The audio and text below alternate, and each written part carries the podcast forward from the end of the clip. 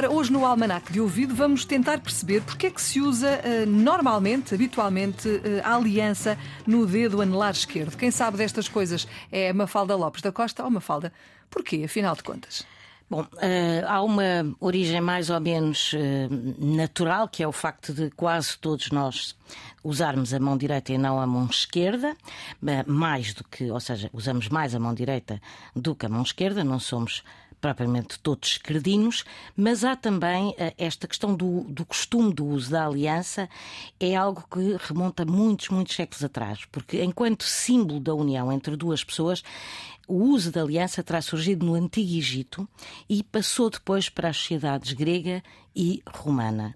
Inicialmente, o uso da aliança simbolizava a posse. No caso, funcionava como uma espécie de certificado de propriedade da noiva só não do noivo.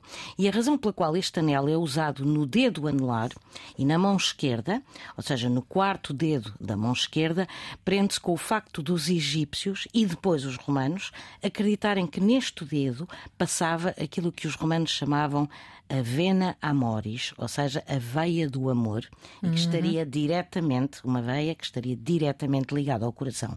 É, obviamente, uma tradição que se mantém até hoje, visto que ainda hoje as pessoas usam a aliança no anelar esquerdo. Muito bem, está explicado. Aliás, estava aqui a pensar também que o coração teoricamente é mais do lado esquerdo e, portanto, continua a ser uh, o coração a, a, comandar tudo isto. Está explicado. Obrigada, Mafalda.